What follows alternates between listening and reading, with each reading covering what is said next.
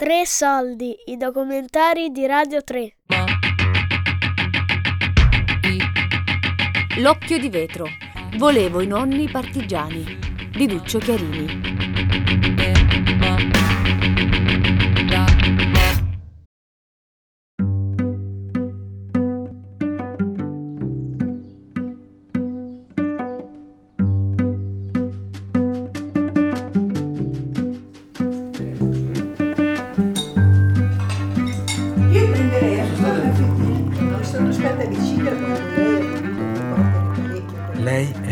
Materna Liliana, anche se noi l'abbiamo sempre chiamata Danda. È stata lei la persona che ho amato di più al mondo e assieme alla quale sono cresciuto. Nella sua casa, alle porte di Pisa, ho imparato a camminare, leggere e scrivere, associando al suo giardino la serenità che respiravo accanto a lei.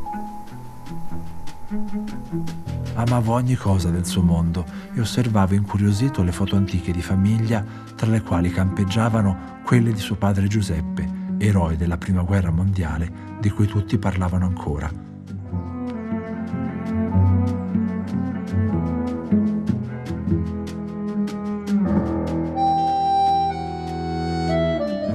In quella casa, Liliana Razzini, i suoi fratelli Maria Grazia e Ferruccio erano nati a metà degli anni venti e qui rimasero fino alla guerra, quando fuggirono dalle bombe degli alleati sulla città. È stato in quella casa che ho sentito dire per la prima volta la parola fascismo, quando qualcuno disse che i Razzini erano sempre stati fascisti. Ma cosa volesse dire quella parola non l'avrei capito per tanto tempo. Fu solo anni dopo, durante una festa anni venti in cui io e mia sorella indossammo con emozione due magliette appartenute ai nonni da bambini, che da alcuni sguardi di adulti compresi che qualcosa di complesso si nascondeva dietro quegli stemmi cuciti sui nostri petti e forse anche nella storia della nostra famiglia. Fu allora che cominciai a chiedere a mia nonna di raccontarmi del fascismo, ma lei si rifiutò sempre di rispondere, dicendo che erano ricordi troppo dolorosi. Per anni ho pensato che quel silenzio fosse dovuto al ricordo del suo primo marito, mio nonno Giovanni, di cui a 40 anni dalla separazione era ancora proibito parlarle, specie davanti al secondo marito. Eppure il mistero in cui mia nonna proteggeva il suo passato continuava a turbarmi. A complicare i rapporti di casa Razzini c'erano poi gli scontri politici tra i due fratelli di Liliana, Ferruccio e Maria Grazia. Lui era un fascista sfegatato, mentre lei è un'appassionata comunista sposata con un senatore del PC, Giorgio Piovano, un omone che metteva tutti in soggezione per il suo carisma e per la gamba rigida che trascinava appoggiandosi al bastone. Anche di fronte a quegli scontri, la Danda restava però in silenzio e mai avrebbe pensato che qualche anno più tardi ne sarei diventato parte anche io. Nel 1994, infatti, era tornato al governo dopo 50 anni un partito erede di quello fascista e nel quale in molti continuavano a fare il saluto romano. In pochi mesi le piazze si riempirono di manifestazioni antifasciste e in tante famiglie si tornò a litigare come non si faceva da anni, figuriamoci a casa nostra.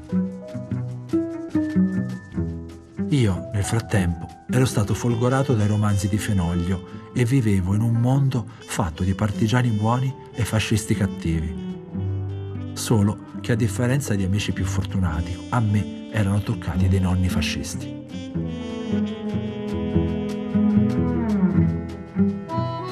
Fu forse per compensare quella macchia che sentivo nelle mie radici che iniziai a provocare violente liti politiche in famiglia, nelle quali cercavo di trascinare anche mia nonna.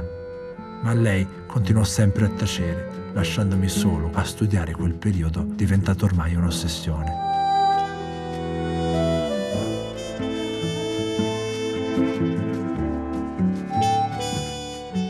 Solo molti anni più tardi ho deciso di riprendere con mia nonna un discorso mai veramente cominciato.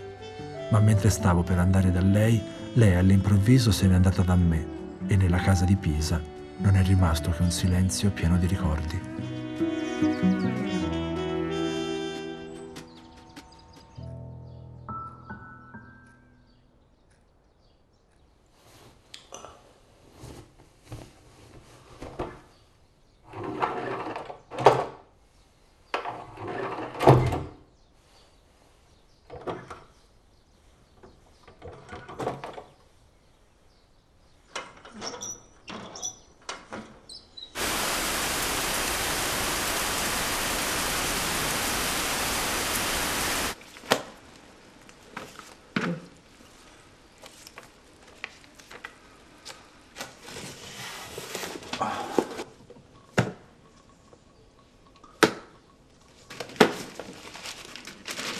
Dopo giorni tra la polvere e gli armadi, capisco che di quegli anni Liliana non ha tenuto davvero niente e l'unica cosa che mi resta da fare è di andare dall'ultimo superstite della famiglia Razzini, suo fratello Ferruccio.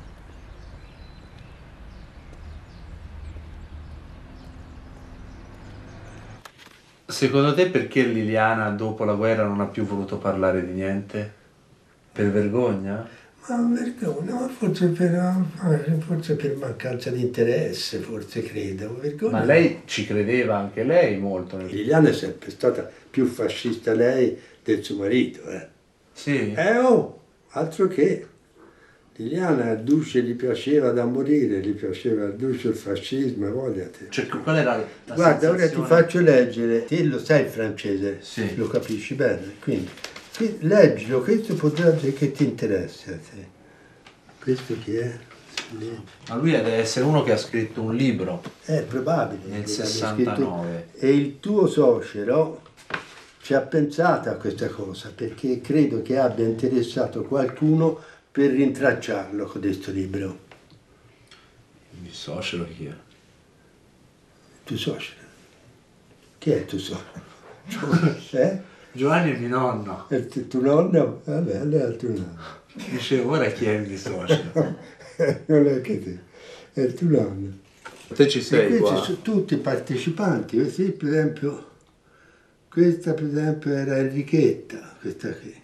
E quindi lei è quella che saprebbe un po' di cose in più da intervistare. È, è anche un po', un po' poco affidabile, perché Ah. sei una di quelle persone che col ricordo va, va oltre, no? Però di roba ne sa tanta, ecco. 0584, vediamo. Enrichetta a te ti ci vuole perché molte cose le sa, molte le inventa, per cui è proprio la persona giusta. Eh, ma eh, Una fonte attendibile, insomma. sì. eh, pronto? Odette? Scusi. Enrichetta era però morta da tre mesi, solo che lo zio non se lo ricordava. Le sue defiance erano dovute ad un travolgente Alzheimer che se lo sarebbe portato via in poco tempo. Così, dopo la morte di Ferruccio, decido di interrompere la mia ricerca, che senza i suoi testimoni mi appare priva di senso. Eppure, il silenzio che circonda la storia dei Razzini continua a tormentarmi come un inquietante rumore di fondo. Decido così di ripartire nelle ricerche dalla casa dei miei genitori a Firenze, dove negli anni mia madre ha salvato le scatole dei ricordi della sua famiglia.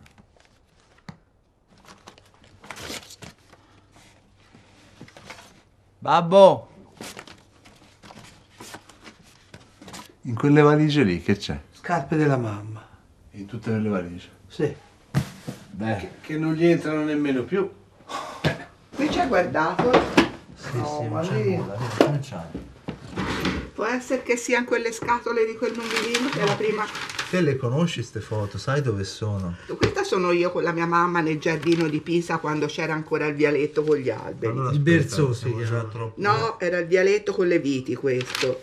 E questa è la mia mamma da giovane con un cavallo. Il cavallo ci arrivavo anch'io. Questo è Ferruccio, Questi sono i figli. ma queste sono cartoline secondo me. Alla cara Zianna Enrico. Ma che Ferruccio, ma, Ma che te dici? quindi se fai come l'Enrichetta. Ma te l'ho detto! Tante le sa e parecchie se ne inventa. Eh. L'avevi mai visto questo? No. E perché si tiene in scatola? Eh, perché così si conserva.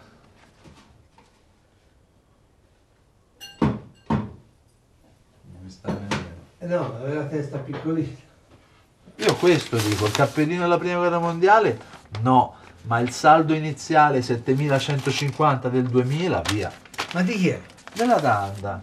Ma lei non butta via nulla. Ma io sì. Te l'ho detto, state attenti, quando muoio io, buttate via le ceneri voi perché lei mi mette sul comodino. Denuncia rapina 2007. Qui si butta via tutto. Guarda per bene cosa sono. tutte bollette. A volte si trovasse un testamento. un testamento. Tieni, Ma chi deve morire per lasciarti i soldi ancora? Ah, Maria Grazia e Giorgio, questo è perfetto perché... Ah, questo è perfetto. Comune di Orbetello. eh, si certifica che il giorno 20 del mese di settembre dell'anno 1898 è nato in questo comune Razzini Giuseppe. Eh, allora sei a cavallo, eh. Quindi loro due ci sanno. Stupendo. E da dove scrive? Es- Allora, sesto corpo d'armata, undicesima divisione, zona di guerra. Carissimi genitori, ancora non mi è riuscito a vedere la calligrafia di nessuno, proprio di nessuno, cosa che mi addolora moltissimo. Io è già la quinta volta che scrivo e son certo che avrete scritto anche voi, ma in questa infame confusione chissà dove saranno i vostri scritti.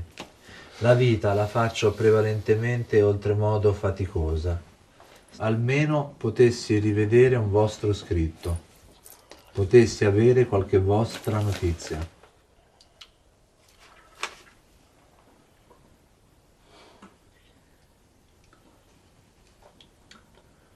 State bene? Eh no, va.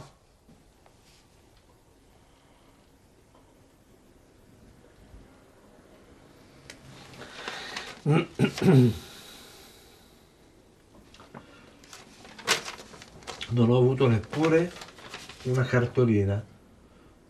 Immaginatevi come sta l'anima mia.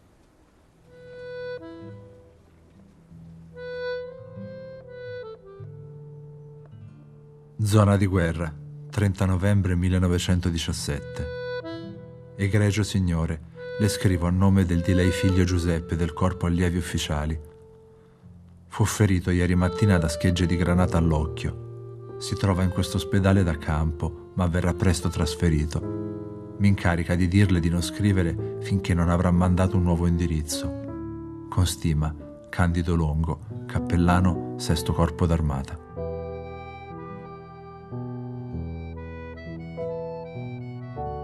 Nel luglio del 1917, ancora diciottenne, il mio bisnonno Giuseppe Razzini era partito volontario per il fronte, scaldato dagli ideali patriottici del non lontano risorgimento. Ma quando, dopo mesi di trincea sull'Adamello e giorni sotto il fuoco austriaco, aveva chiesto all'ufficiale di arretrare il battaglione troppo esposto, quello lo aveva deriso dandogli del pauroso e lui, sfidato nell'onore, aveva risposto che avrebbe svolto doppio turno in trincea.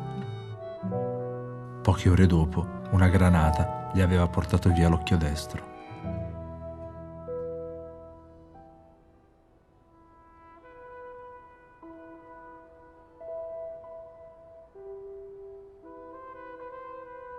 Giuseppe tornò a casa con un occhio di vetro. Non so come fu il suo rientro, ma posso immaginare che come migliaia di altri reduci fu travolto dallo scontento che invase l'Italia. Alla delusione per una vittoria mutilata, che non aveva valorizzato i loro sacrifici, si unirono profondi rivolgimenti sociali.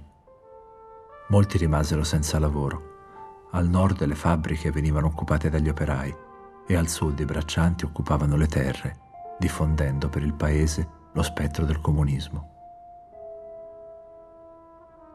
Fu in quel contesto che le vite dei tanti Giuseppe Razzini d'Italia si unirono a formare un'onda che agitò la nazione e che fu cavalcata ed organizzata nel partito fascista da Benito Mussolini, l'uomo che nel giro di pochi anni avrebbe conquistato il potere. Il 28 ottobre del 1922 migliaia di camicie nere marciarono infatti su Roma. Tra loro c'era anche Giuseppe Razzini, partito da Pisa alle prime luci del mattino.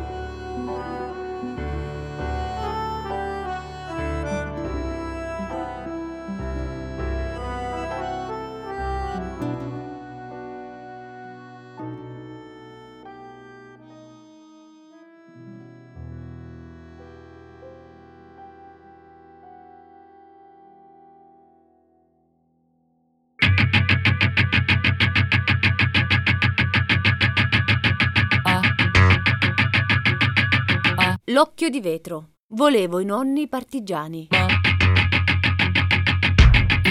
Di Duccio Chiarini. Tre soldi è un programma a cura di Fabiana Carobolante, Daria Corrias, Giulia Nucci. tutte le puntate su Rai Play Radio.